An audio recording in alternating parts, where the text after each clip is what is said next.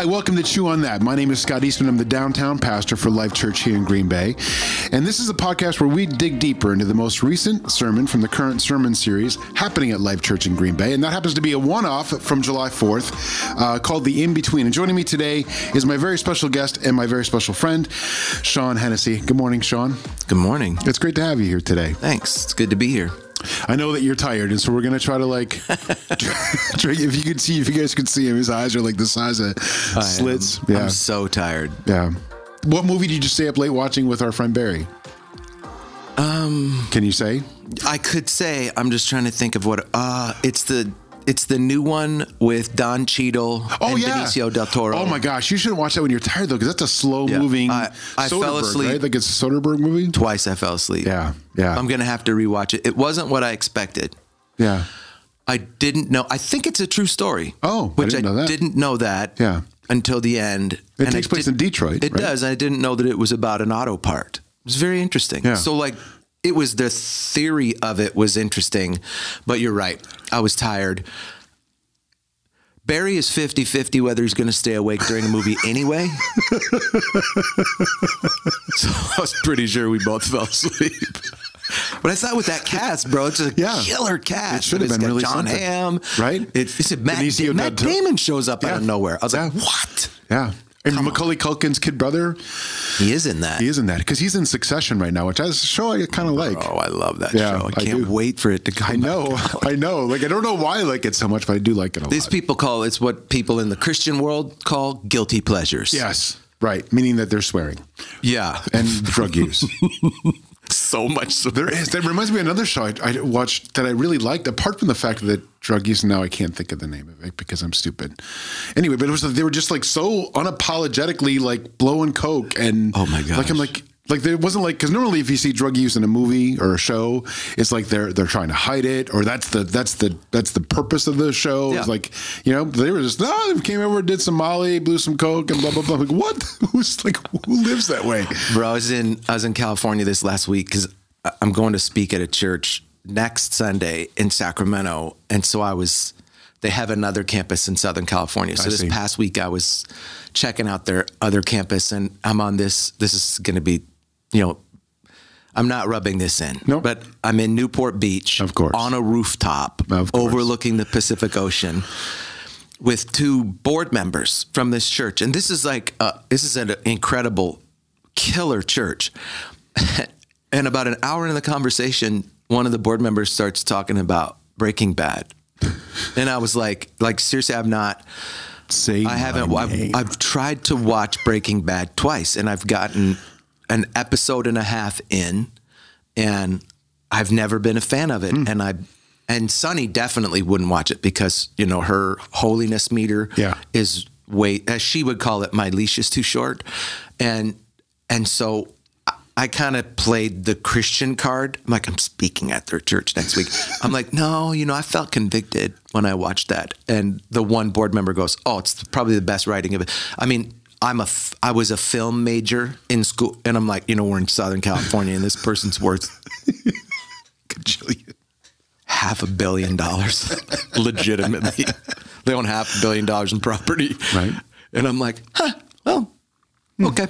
Still haven't watched it. So that's one of those shows that Yeah. I just haven't watched it. So there's another great movie that was a true story, and I can't remember who was in it.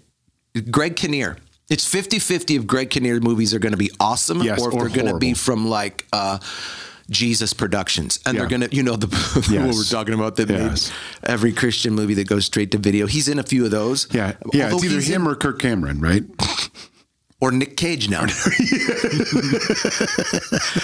He's actually in House of Cards too, which kind of throws you for a loop. Yes. You have Greg Kinnear's in House of Cards and the Jesus movie. Right. But this one was about the invention of uh, the interval windshield wiper. This is so good, bro. Anyway, so yeah, last night. Are you only watching shows that have to do with car parts? Yeah, and- I think so. It's back to my Ford versus Ferrari, another great oh, movie. such a good movie. So yeah, that was last night. We we kind of watched that movie. Yeah, and then he shot it. Soderbergh does like with that like a wide angle lens on some shots, and it's really disorienting. It is, bro. There was a couple of times where I was like, like in the beginning, I was like, I love the cinematography of this, Yep. and then I, and then I thought, oh, maybe I have my TV on Zoom. Just trying, trying to find the 16 by 9 letterbox view. And I couldn't. And Barry goes, I think it's supposed to be that way. Yeah. And then went back to sleep. Yeah. anyway, this isn't a movie review show. This is actually, in fact, This is what happens every time we get true. together, It's though. true, Just yeah. listen to a rabbi and a pastor walk into a bar. It's like 40% movie content. I met with a, a person from her church, and we were having coffee. She said, "You know, she felt like she really needed to like fill her life with podcasts, so she's been trying to listen to as many Life Church productions as she can, which is great." And then I started listening to Pastor and Rabbi, and like I'm like, when are they going to start talking about Jesus stuff? I said, "Well, you should have been tipped off by the title of Pastor and Rabbi walk into a bar. Like it's just going to be dudes Yeah, talking." I About, love it. Yeah. So she said, "Well, I figured that out afterwards." Anyway, so today we're going to talk about uh, your message from yesterday. Yeah. And the thing about the thing about yesterday's message is there's a version that you can get to uh, by watch by going to YouTube on our channel on YouTube or by going to the lifechurchgreenbay.com uh, website.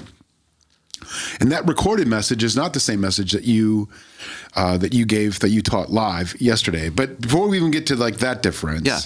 like I wanted to know just from like a just for from people's perspective, how do you decide on the direction of your message? Like how do you so whatever the first one was called, how did you land there? How did you start pre- prepping for that? Well, both had the same title. So they're both, I mean, I called it the in between, but really the concept was living in the in between. And for this particular one, I mean, in general, when I'm writing messages, I'm always writing messages, which is exhilarating and exhausting simultaneously. So thank God for the iPhone because I'm constantly taking notes Yeah. in my phone, just little thoughts. I'll be reading something and and that'll put a thought into my mind. It may not even be for that message, but I'll put in that I, like I know I want to put something in for another message Gotcha. or I'll be working on one message and get an idea for another. I read a lot. Uh, I read a ton. I just bought this super old book. I'm really into Kenneth E. Bailey right now. He's he's amazing. He he's from Pennsylvania. He's in heaven now, but Huh. he was from Pennsylvania and was was part of the Presbyterian Church, I believe. But he got his degree in Middle Eastern studies, something Wow. along those lines, and and ended up being a professor in the Middle East, and and was so moved by the Middle Eastern culture that as a Christian, he decided that he was going to funnel his Christianity through the Middle Eastern context. And so he he physically lived in a Middle Eastern traveling village for a period of time where they would pack up like in biblical times they would move they would set up camp they Wow. would stay there for a few days or a few weeks and then they would pack up and they would move and so he he has this line in one of his books that we're trying to read a Middle Eastern book through Western eyes. Mm-hmm. And so we have this one context. And I talked about this in, in the message that for the first 20 years of my Jesus journey, I was a pick and point guy Yeah. where I, I just would randomly say, okay, God, I would almost like, it was like Christian Russian roulette. Okay, Yeah. God, you better give me something rather than systematically Right. going through, like right now, I'm going through the chronological one year Bible and, and which is really interesting to see how things actually go in order. So I just got this new book. I mean, it's old. Right. It's old to me. I had to buy it off eBay. And it when it got here yesterday, it's an old library book, and I love that. It has That's the little awesome. tag on the spine of it. And the concept of this book is a conversation between an elder and his disciple about God. Hmm. And it's it's it actually was originally written in Arabic. He wrote the book in Arabic. This Pennsylvania guy. Yeah. And so it has this this broader mindset of he's writing this book about the Trinity to a Middle Eastern crowd. Yeah. And now we get to peer in on it. And so it's been translated into like 20 languages. And so I decided years ago uh, number 1 I needed to be a reader and and number 2 I needed to read stuff that was random or that was weird. I I just got a new book um I should know the name of the author. I mean, he's the greatest physicist in the world right now, but he, he wrote this book, The God Equation. And his life mission is to take Einstein's theory of relativity and to prove it. Wow. And so he believes that he's come up with a mathematical equation that will describe God. Wow. And it's like mind boggling. And, you know, anybody who knows me knows like I'm into physics, I'm into, right. I'm into quantum physics, particularly all of that stuff. And I have lots of weird thoughts and theories. Not, not that I'm a weird conspiracy theorist, but I'm, I'm, I'm close minded in my, in my belief of God, but I'm, I'm open minded in The human explanation of God? the galactic Got it. thought process. Like Sure. when I hear that the Air Force has been hiding UFOs for years, I go, oh, of course we have. of course they have. Clearly there's aliens. You know, Right. and I just Yeah. go, "Oh, of course there's. And then on the other hand, I go, well, there's not. We're Yeah. special enough to be the only Right. ones. And then I go, but well, maybe. I mean, they just found out, you know, I don't know if you know this, but they just found out that it is scientifically possible that Mars at one point was more conducive to human life than Earth is right now. And They just discovered this. Like we're, you know, I think we're sending out these probes, right? Right, right. And so how does that creep into my communication? How does that creep into what I want people to know? How do we expand our thoughts and our views on God? And so then I I got into the Jewish context because the, you know Yep. this is a Jewish book, and so I had a, a a series of conversations on Marco Polo with our friend Rabbi Matt Yeah. about Passover, and that's where we came to the thought of the in between, mm. that Jesus paused the Passover. It was like that had never been done, Yeah. and that Passover has not been completed. Right. It was left Still open. hanging. Yeah. And it was paused between the cup of redemption and the cup of praise. And, And that's we're- everything, right? Everything. So we're we're going to partake in that cup. So think about this. This is interesting to me. It's cool to me. Yeah. That if this is true, this theory that Jesus paused the Passover and we are we're caught between redemption, the cup of redemption and the cup of praise, that Jesus began the most famous supper ever with his most famous guys Right.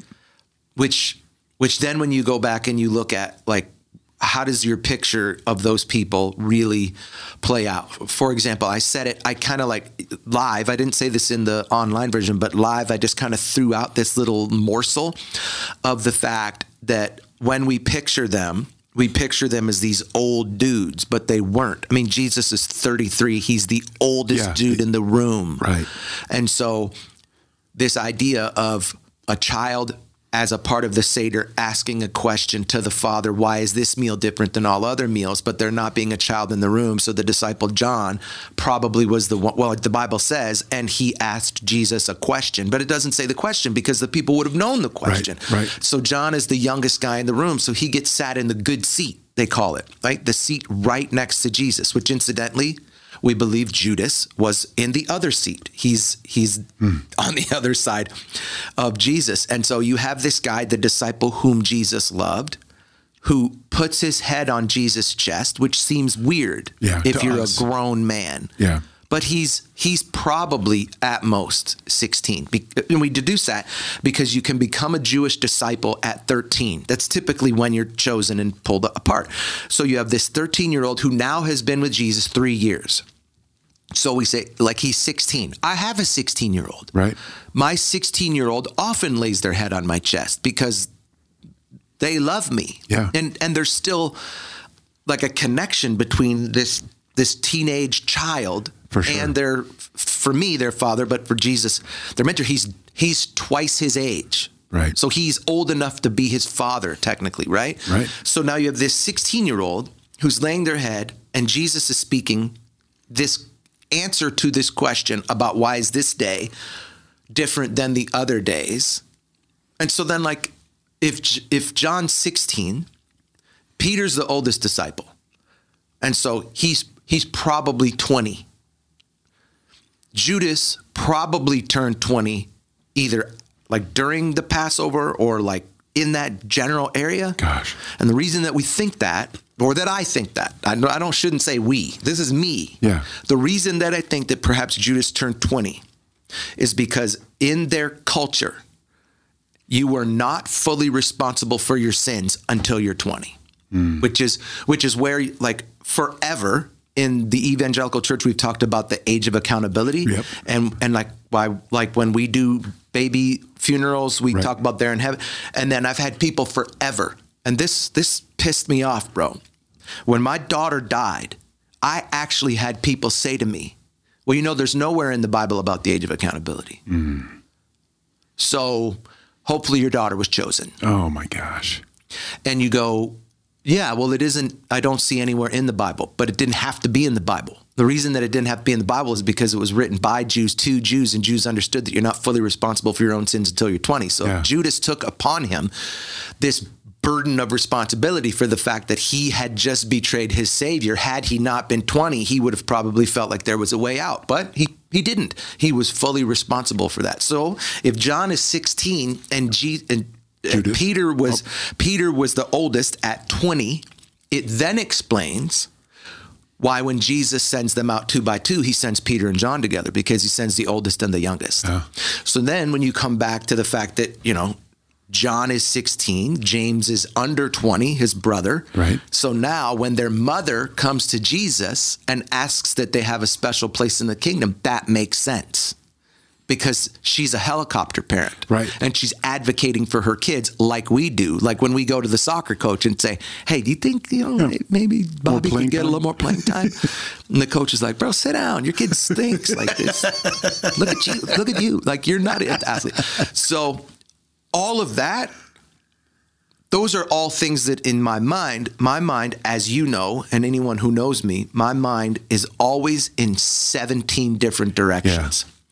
So, what I have to do when I'm writing a message like this, how do I rein that in? How do I not put all of that in? Right. Into a message because I think it's all interesting. Yeah. But then sometimes I'll say that to Sonny, and Sonny will go, "Yeah, that's super interesting to me, but I don't think that the guy in the pew would really care about that." Like the guy would go, uh, Yeah. Hmm. do you really think that the four like because she listened to my message yesterday and she called me. She said you were right. There's a lot in there. It's a lot to fit in 30 minutes. Yeah. and she goes i loved it. But she goes it it it was a lot. And so i have to fight this temptation to to bring everything. And my pastor Montaigne used to say bro don't tell him everything you know at once. Leave him wanting more. It's like Yeah. a good movie. Right. so that's when i got to this message when I heard that he paused the Passover and that we're waiting, that he began the most famous supper with his most famous friends. But we get to finish that. We've been invited Yeah. to finish that meal with them. And anyone who chooses Jesus between then and now gets to be redeemed, gets to be raptured if we're part of that generation Right. and then we get to go and sit at a table. And I picture it physical. I don't, I don't think it's some ethereal Casper will be there and Beetlejuice and like it's going to be like real people with real bodies eating real food that does not make us gain weight. And it will be culminated with a cup that we all get to drink from, the cup of praise. Hmm. This cup was meant for the disciples, but we paused it. And the disciples have been waiting 2,000 years Yeah. to go, bro, can we, is it now? Is it now? Is it now? And so, how do we live our lives in the in between? We have to live our lives with this great expectation. So I feel like, you know, there's like 16 things I wanted to say while you were talking, including I'm not really into quantum physics, but I was into Quantum Leap with Scott Bakula, and that was a really good show. Anyway, That the- was a good show. Um, so the thing that I did want to talk about though is this idea that there's that there's truth between the lines, not not um, not Not that there's not absolute truth. Right. You know what I mean? But like, I mean, the Bible's still absolutely true, but there's Yeah. a deeper truth between the lines that if you could just take a second and look at the word, not with 21st century eyes, but with first or BC century eyes. You know what I mean? Yep. It, it, cause I, I had a question downtown a couple weeks ago asking about like time and ages and Genesis and Methuselah and everything else. And so I asked again our friend Rabbi Mm-hmm. Yeah. Matt, smartest Old Testament guy I know. Yep. I said, "Hey, how do I answer this question?" He says, "Why do they even care?" Yeah, that's how the, that's how Jews think, though. You know? the interesting thing about Jewish people is that we can both be wrong and both be right at Yeah. the same time. Yeah. And it's not that truth is relative to them either. It's it's this idea of I mean, when you look at the scriptures, not to skip over your time thing, Nope, it's okay. you know, because I did just watch the new movie with Mark Wahlberg, Infinite. Ooh. And I go, ooh, he's been alive forever, bro. It's great. It's a great movie. It, it gets bad reviews, but I that stuff jazzes me up. Or Interstellar, bro. Yes, That jazzes yes. me up about these multiple realities and identities, and it makes me think about my thoughts on free will and the paths that we could have taken and how God understands. I just had to try to describe free will to my son um, this past week, and I said, "You're thinking about it linear," and so I described free will from this thirty thousand foot view to a teenager, and it clicked with him. I, I have this little diagram that I do, and I go, "God doesn't just know your A to B; He knows your A to A1, A2, A3, A4, A5, and every one of those sub A's, there's a sub number on that. And so it ends up being, you know, millions of possibilities. Every decision that we make has a possibility to it. And so had we gone one direction, then our life would look like this. But if we go the other direction, our life looks like that. And I look at free will like it's a choose your own adventure book from back when I was a kid. Right. And depending on if you turn to page seven or you turn to page nine, the story ends different. And so, is my life in this context of free will? Like, if you say that God understands the beginning and the end, he understands the beginning and every end. And so, God sits at this beautiful cosmic level and sees all of the options that you have at your life simultaneously. But then, like, I love this topic. We're so off topic right now. But I love this topic because this also came up this week. So, is God an observer of how life unfolds, or is God a, or does God move the pieces? Do you know what I mean? So, when we talk about God's will, you know, is he a Casual observer, or is he right? Because I feel like he knows. Like, I feel mm-hmm. like he knows everything. Like, he knows when we have the decision between page seven, page nine. He knows that we're going to pick page 9 mm-hmm. but he doesn't make us pick page Right. nine. You know, so then so then he knows if page nine ends poorly, right? Something tragic happens on page nine. It wouldn't have happened if it was if we chose mm-hmm. page seven. Why doesn't he make something happen so we don't go to page nine? Why doesn't he put a bus in our way? Why doesn't he, I don't know, like have us get a flat tire so like, we can't go to page nine? We got to go to seven. I think God plans for all of us to end up at the right destination. And I think we get to choose all of those things. And I think he's both. I think he's a a passive observer and and an active participant. Hmm. And so it's difficult for our minds to understand because we're so finite, right? Right. And so I mean, you say, well, God could do anything, but so could you. Hmm. Jesus said, everything that I've done, you're capable of. The only reason that we're not capable of it is, or the only reason that, that we don't do the things that he did is because we're not as in tune with the Father as he was. And so we're not as willing to participate in the process like he is. I mean, Jesus was tempted in every way that we're tempted, yet chose not to sin. And so to say that that he was tempted means he had the ability to to sin. And to some people that's sacrilege. But Jesus couldn't be fully man and fully God if he didn't have the ability to fail. Right. So we have the same ability to fail and we have the same ability to succeed. So you say, could you live your life in perfection? Well, he was born without sin. We were born in sin, but at the same time, we could have made lots of different decisions. And I look back on all sorts of things that I've decided to do, and I've never made a bad decision where I didn't wish I'd done the right one before I made the bad decision. Never. Say that again. I've never made a bad decision where I wished I wouldn't have made the right decision before the bad decision. Hmm. And so for us, we think that we live our lives in regret, but we actually live our lives in rebellion. And so because you live in rebellion, you're going to live in regret. But when you stop living in rebellion, you can stop living in regret. So I don't regret good decisions that I made. I never look at my good decision and go, I wish I would have done the other thing. Never. But there's never been a time where I've been tempted to sin that I haven't heard the voice of the Holy Spirit tell me to stop and I've ignored him. So every person, whether we're a believer or we're not a believer, we have this internal, we call it our conscience. It's really the Holy Spirit. We have this internal inkling that tells us to do what's right until we turn that off. And there's people that they've turned that off. And there are people, whether it's now, there's always a caveat that somebody thought, well, what about somebody with mental health? Or, Right. And I understand that there's there's caveats to everything in life, but in general, you and I do not make bad decisions that we're not warned about. Hmm. So does that make God like that? I wouldn't say God's a passive observer in that because he's given his Holy Spirit to live inside of us, which is actually when Jesus said a new covenant. Right. He's referring to Jeremiah 31 where Jeremiah says, "And I will I will come into a new covenant that's different than the covenant that was with their fathers. Instead, I will write it in their minds and on their hearts." And that's talking about I'm going to give you the Holy Spirit. So the Holy Spirit is going to live in us so that his word and his commandments, the things that they memorized and they kept in a little scroll uh, close to their mind, Right. that they didn't need that anymore because now it's been and and many of them had memorized that. Like when jesus came and he talked about the greatest commandment they they already knew that. And so when you talk about this idea of living in the in between that is living in the in between it's we're we're choosing consciously many times to ignore the warning signs. There's so many warning signs every single day in our life. And so we have to look back on the times that god has given us redemption. Like, how many times has God seemingly intervened on your behalf and given you victory? But why is it that we look back on the times that we think he seemingly didn't intervene on our behalf? He's always trying to intervene on our behalf. That's called the Holy Spirit.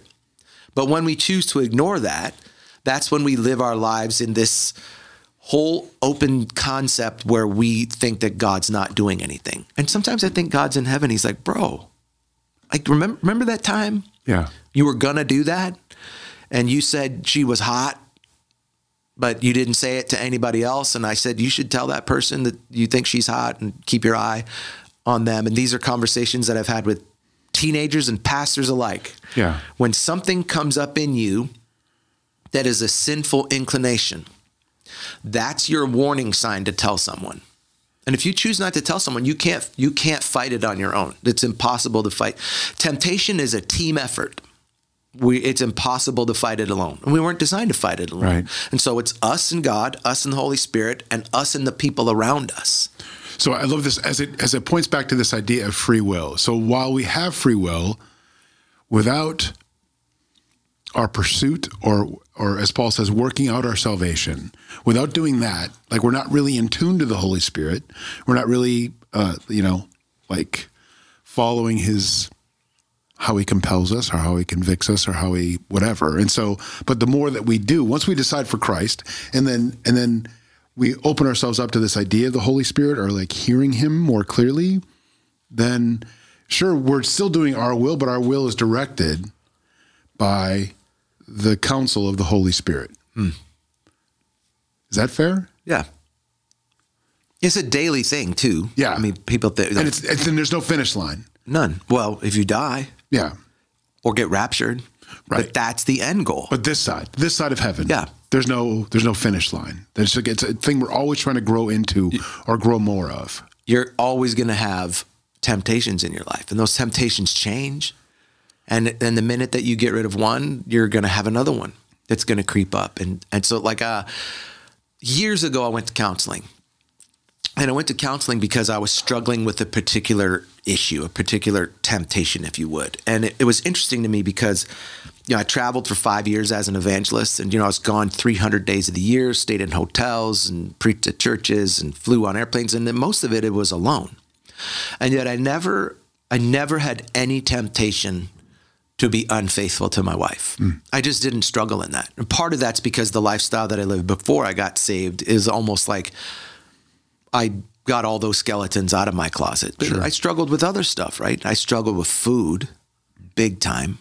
And it was sinful to me. Like I think anytime you hide something, it's sinful. Yeah. So like if you're hiding the fact that you're eating Oreos, that's something in you that's telling you not to do that and you're ignoring that. Right. And so I went to this counselor and he told me you could get rid of that thing that you're struggling with. You could get rid of the food thing. But the minute you get rid of the food thing, it's going to pop up as something else. You're you're going to have a problem with pornography, or you're going to have a problem with money, or you're going to have a you know a problem with honesty. It's like whatever it is, you're, you're going to get rid of the symptom because you haven't gotten rid of the root. And so for me, I had to like that's why Journey to Wholeness is so near and dear to my heart is that I had to figure out what that root was in me that made me take page seven instead of page nine. Yeah.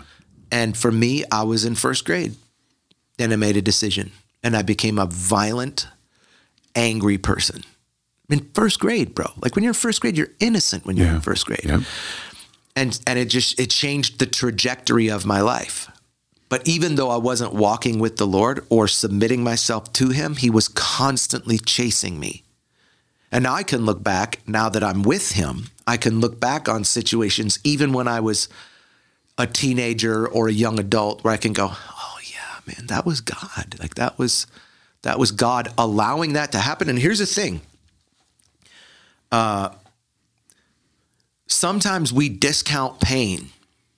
And pain is a great vehicle to get us back to where we need to be. And so sometimes we need to lean into that, right? So sometimes, and I'm trying to explain this to my teenagers, there's there are struggles that they have in their life that they don't want to be having, but the problem is those struggles are the thing that are they're their fences. They're bringing them back, right? So when I was a freshman in college, I got arrested. I God didn't cause that, bro. I chose to do that. And yet, God used that as a redemptive thing in my life. And now He uses that. I mean, uh, like we're about, as a church, we're about to be in a slew of federal penitentiaries. And and when when we have these guys who come to our church who have been incarcerated and gals, but typically the girls don't come talk to me. These guys who have been incarcerated, there's a connection between between them and I. And I'm nothing like I was then, thank God. But at the same time, God used that in my life. Like he used the death of my daughter. Like for, for 20 years, I've talked about that. And it's never, it's never become okay with me. I've never been the guy who's like, well, you know, I thank I don't thank God that she died.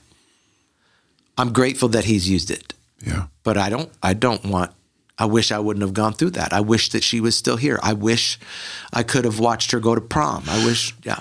Sorry. so some people will listen and they'll say um, that both freshman year in college and losing your daughter, right? Like you could, like those are that's God moving in your life. That's God punishing you. That's God something, right? But it, but then it'd be easy to say, or it's easy for you to say, like, look, I made those decisions that got me arrested in college, right? Yeah. But I, but then, the, but then, how do you like? But then, the same people will want to say, well, what about your daughter? Like, was that a punishment? And if it's not a punishment, what the age?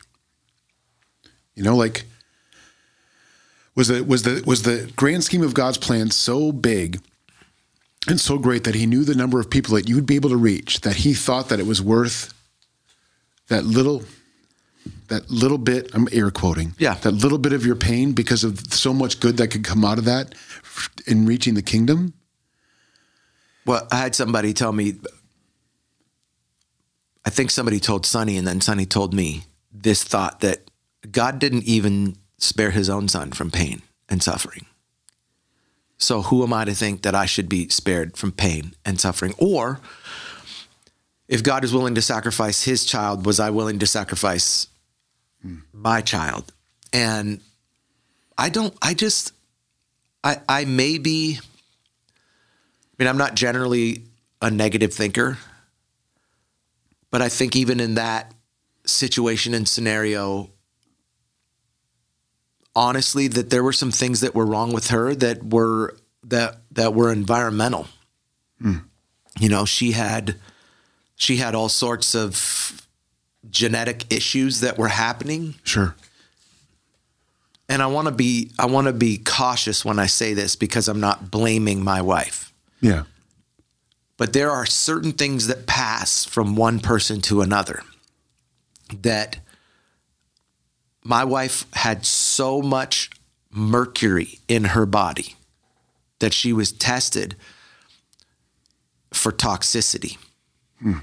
And had to go to the point of having i mean she grew up uh, drinking well water on a ranch Right. which is filled with mercury and iron and all sorts of this stuff. And and she she had dangerous levels of toxicity in her body. She had to have all of her fillings drilled out of her mouth and refilled with non you know those silver Yeah. those are filled with mercury like dangerous levels of mercury Gosh. and so there's there was a level of something that passed from her to our daughter. It wasn't her fault. Right. She didn't know about it. It wasn't something a choice that she had made. Right. But it was a choice that had to be made if we were going to have kids again, right? Cuz we had lost kids before her. They just hadn't been born. We had you know, we had miscarriages and and so do I think that's God judging us or putting his thumb on us? Right. No, but it was it was decisions that we made sometimes unconsciously that resulted in certain things, which is why to this day we're not vaccination people. Hmm. I'm not an anti-vaxxer. Right. If you want to get a vaccination, more power to you. Right. I don't have an ethical issue against vaccinations. But my son, when he was a baby, the two times that he was vaccinated, he almost died. Well, if you do the math and you know that Sonny had a problem with toxicity, Right. and then we lost a daughter who had all kinds of issues that were connected to certain things that were genetically happening in her body. And then you go, well, my son had these huge reactions and almost died when he got vaccinated. So my daughter's never been vaccinated for anything, hmm. nothing, and never been sick. Wow. Now, I'm not saying that vaccinations make people sick. Right. Again, que sera, sera. If you want to get a vaccination, that's your choice. I don't. I don't live your life, and so that's why I'm not the guy on stage that's like, oh, we're Right, yeah, vac-" you know, whatever, bro. Yeah. If vaccinations didn't make my kid sick, I would let him get vaccinated. Right. So when we go to a school and they say we need your vaccination records, it's difficult to explain to them why we don't get vaccinated. And so then I look at like what's happening with COVID right now, and people like there's it's going to be a thing, bro, Yep, where you're going to sure. have to have a vaccination passport. And I go, my kids can't. They can't be. I'm not going to take the risk. Right. I would rather my kids have to combat that than combat what I know. Like, I, there's a 50 50 chance that if, if my kids get COVID, they're going to be fine, right? Right. I, maybe it's a better, but Yeah. naturally I look at that and I go, but, but I know there's a higher percentage of chance that my kids are going to have to fight if they get a vaccination. And I go, is that their fault or is that things that passed to them genetically. So if we lost a daughter because of something, I I just and maybe this is just me being positive and thinking this. I don't ever look at God and think he's punishing me. Right. There are consequences, right, to- to, decisions There's or discipline. decisions. Right. Right. He's always disciplining me. But the difference between punishment and discipline is punishment is for my benefit. Like if I'm the parent, this is my perspective. Punishment is for the parent's benefit. It's to make me feel better. Yeah. Discipline is for the child's benefit. It's to make them better. And so I was someone who who grew up in a generation, as are you, Yes. who sometimes our parents spanked us to get their anger out. Yes. I don't do that. I don't spank my kids to get my anger out. First of all, because I know the level of my anger. So I have other outlets for that. I don't want them to be the outlet of my anger, but I don't want them to be unproductive citizens. So I don't want to just let them do whatever they want. So I have to discipline them. And that discipline looks different than punishment. So I don't think that God punishes me because he's not trying to let his anger or frustration out on me. He's trying to discipline me because he wants me to be better and wants me to be more like him. So the flip side of that same coin are the blessings that we receive a reward for our behavior, or are they the the outcome of our behavior? Like we talked about the consequences of poor behavior or poor decisions can be seen as discipline or as punishment. But then could blessings, you know, could those be the consequences of our good behavior? I think it could be both of those as well. I think that, I mean, there's times when you bless your kids with certain things because they're your kids. But then there's other times that you give your kids things that are more than a blessing.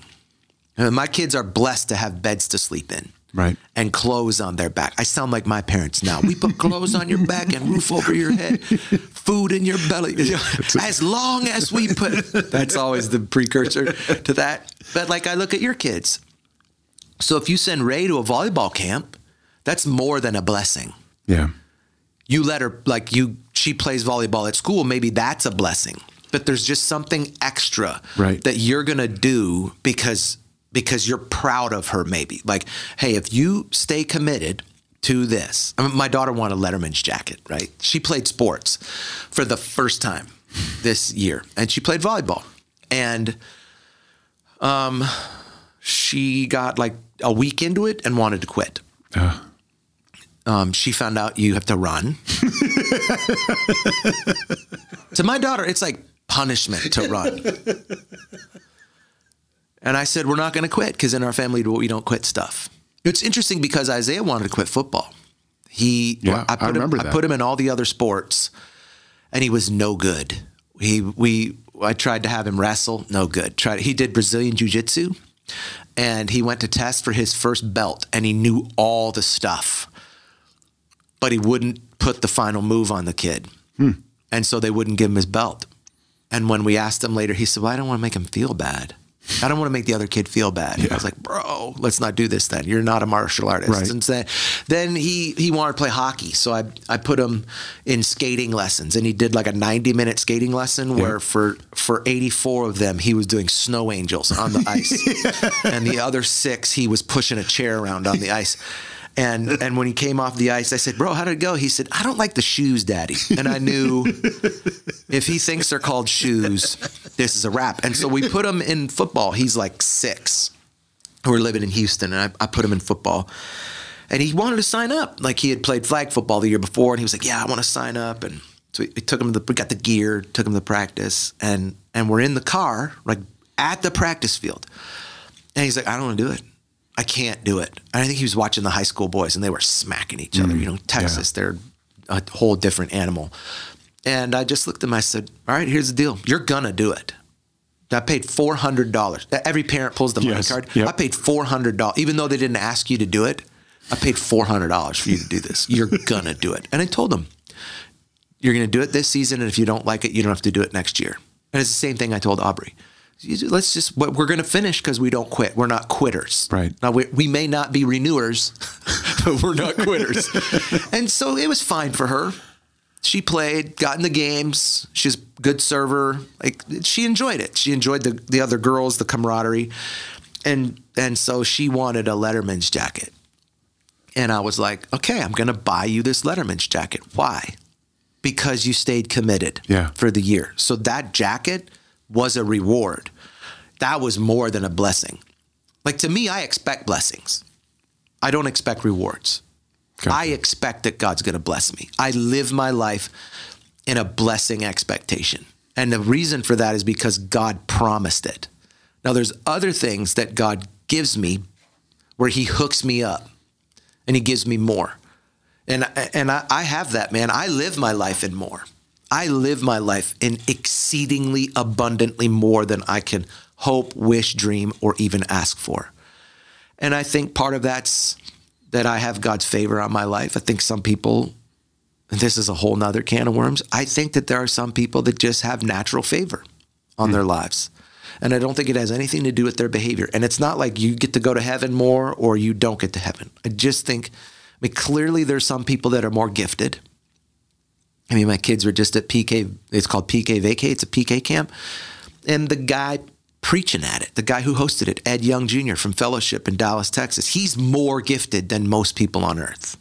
You know, so maybe he has more favor hmm. on his life. So I think that you're the reward and the blessing, I think that that's both. I think I answered. Yeah, I'm positive you did. So just to, to pull this back together. So then could you look at this idea of not focusing on our punishment or discipline or our blessing and rewards, like not focus on the results, to instead focus on the work. And as long as we focus on the work, like I feel like like that's the that's the Jesus journey. That's the in between. That that's like I'm just going to focus on the work. I'm not doing it because I I get this, or I'm doing not doing it because then I won't get this. Yeah. But instead, I'm just doing the work for the for the benefit of the work for the because that's what I'm told to do. I'm told to. I know I, I wore our shirt the other day and you laughed, but I, this idea that we're supposed to love, love, and go, right? Like Yeah. if I if that's the work, to love God with all my heart, mind, and soul and strength, and to love my neighbor as myself, even the ones I don't like, and to go and make disciples of the nations and baptize them in the name of the Father, Son, and Holy Spirit. That if I do those things, they're the work. I don't worry about the reward or the punishment or the discipline or the blessing. That instead, I'm just I'm focused on the work because my heaven's assured, right? My salvation is assured. Mm-hmm. So now I'm just left to do the work. Is that fair? I think it's fair, but I would, I think I would push back in this regard that I think me not having a strong religious background before my relationship with Jesus, it, it doesn't constrict me like I think some people, and I think you in some regard, and I don't mean this in an ugly way. No. I think that you approach life from a liturgical standpoint, and I don't. Hmm. Because I think that your comment right there sounds very uh, liturgical, very Catholic, Lutheran, No kidding. Presbyterian, and just the word the work to me. I don't look at it like work. I live my life, and I know that our friend Rabbi Matt, he would probably have something to say about this. Yeah. I live my life for the relationship. And I, I know that that sounds like semantics. I don't think it's work to be in a relationship with Scott Eastman. I, there is no work involved in it to me. Mm-hmm. You are a benefit to my life. You, you are a blessing to my life. And I think every relationship that I choose to be in, and there's some relationships I don't choose to be in, Right. but the relationships that I am in, and maybe part of it is because I'm a naturally very generous person. I I do things for people because of my love for them, Yeah. right? So I don't I don't view it as a work and I know that you're not I know that you're not saying it like that, Yeah. but like when I hear that and when I hear the work, that then that makes me go back to the to the opposite side of it and say that like when I do something wrong, I have to make penance for it. But like I don't have to make penance for things, Nope. right? Because I'm in this beautiful relationship and and and maybe an apology is penance, right? I was trying to describe to Isaiah the other day. This is this is during the free will conversation. And so I was trying to describe to him this idea of forgiveness. And it's so foreign to us. Because again, to use the same words I used earlier, we are finite people living in an infinite infinite existence. So God is infinite. He's not bound by anything. And I actually really like one of the things that, and not to to get ahead on your message, but I was reading your notes this week, Yeah. and you said something that was so profound to me about how we were supposed to live limitless, hmm. and and this idea that Adam and Eve were born limitless. But then they limited themselves by the choices that they made. Yeah. But God never intended for us to live limited. He he he from the very beginning wanted us to live limitless. And i think that that's what um, eternity will be like with him. It will be limitless. There will be limitless possibilities. And it makes me think of the bradley cooper movie limitless where he takes that pill and all of a sudden he can do everything Yes. that he couldn't do and he could do it simultaneously. And and so i was trying to th- explain to isaiah that we live in this finite or this limited world serving an infinite or limitless God. And so when we think about the things that we've done wrong and the thought that we have, because him and he was talking to me about penance. We have to make penance for that. And it even can go to the extreme. Like I think it was in the Da Vinci Code book where you had the arch enemy in that movie was making penance and he Yeah. would whip himself and Right. do all sorts of stuff, which is an extreme. But I think that we all do that in some regard. And so saying to Isaiah, you don't even have to make penance, bro. You don't have to make up for the stuff that you've done. God's not me. Right. God's not like in six weeks, God's not going to go, yeah, but remember when you, because because the scriptures say that when I ask him to forgive me, he does. And that he chooses to never remember that again.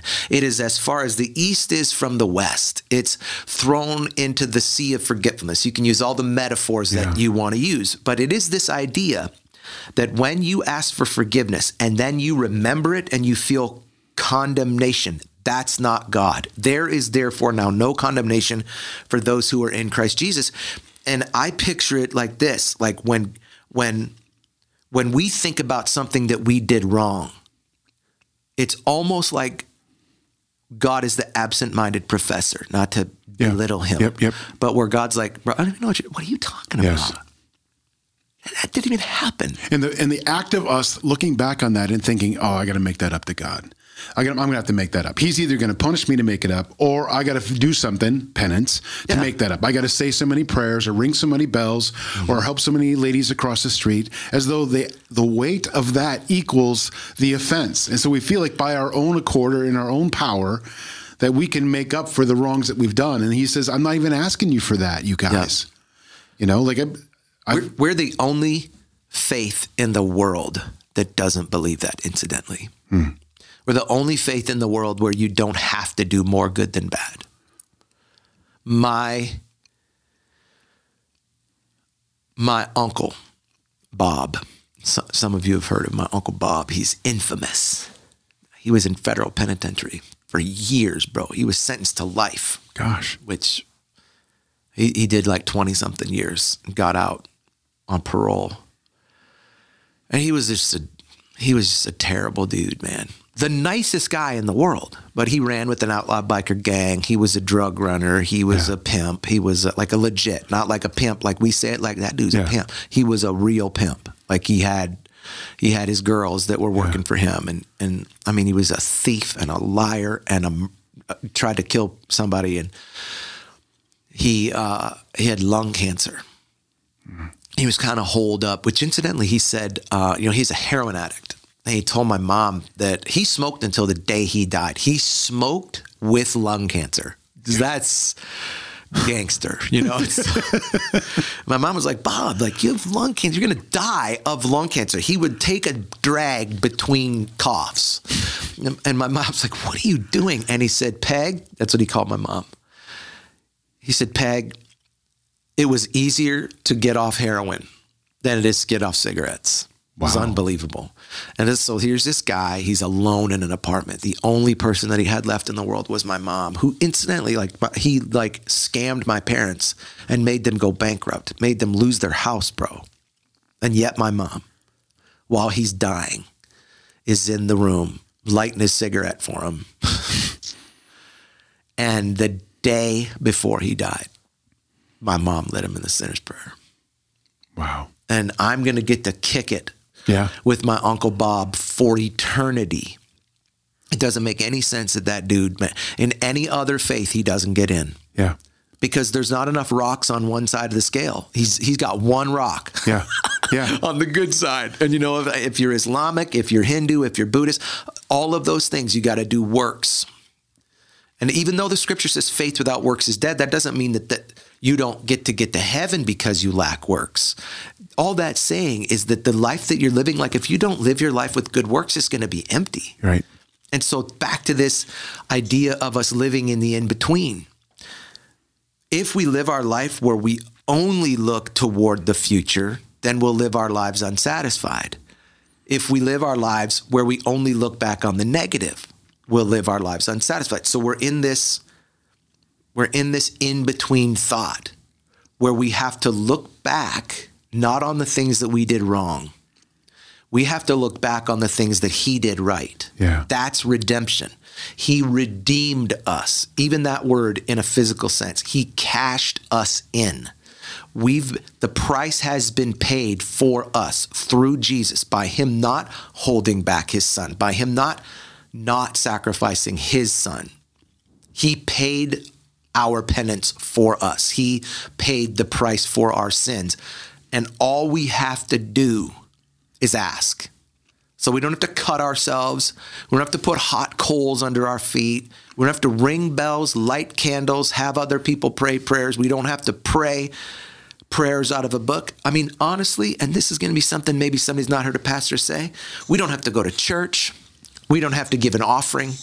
We don't have to read a book, a Bible, pray a prayer after that prayer. You have been redeemed. And so, because you've been redeemed, and we're living in this in between place where the Passover Seder hasn't been finished, we look back on those things that God's redeemed us of.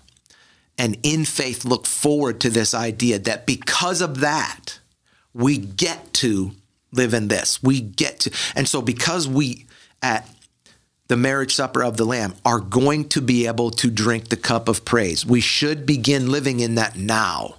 Let's start living in that while we're in the in between. Let's start getting warmed up for that. I don't want to get to heaven and have to watch a YouTube video on how to worship. Yeah. That's why I said it yesterday in the live service.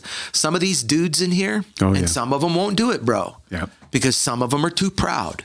It's okay. I used to be too proud.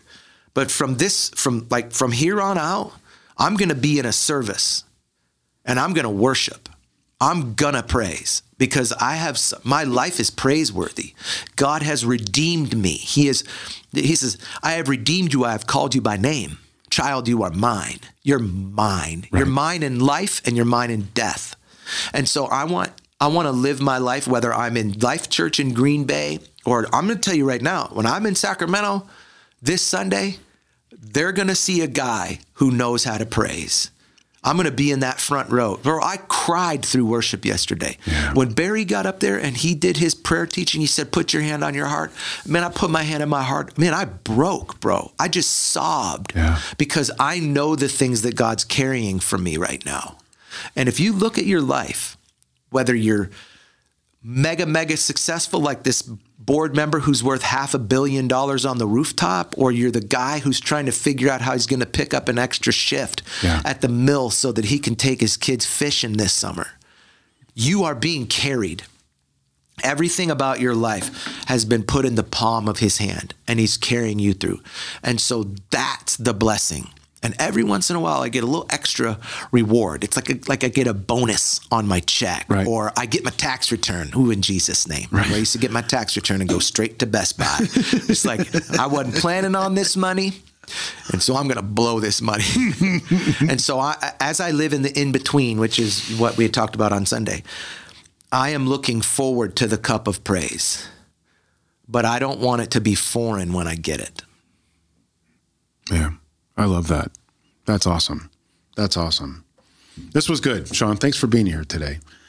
Listen, if you uh, enjoyed this uh, episode of Chew on That, we would love it if you would rate or review it on any one of your favorite podcast platforms. We'd love it even more, actually, if you would share it with a friend that you feel like might be able to benefit from these words. In fact, I can think about three people right now that I'm going to share this with because it's just such good information. So, once again, my name was Scott. That was my friend, Pastor Sean. Thanks for joining us. We'll talk to you again next time.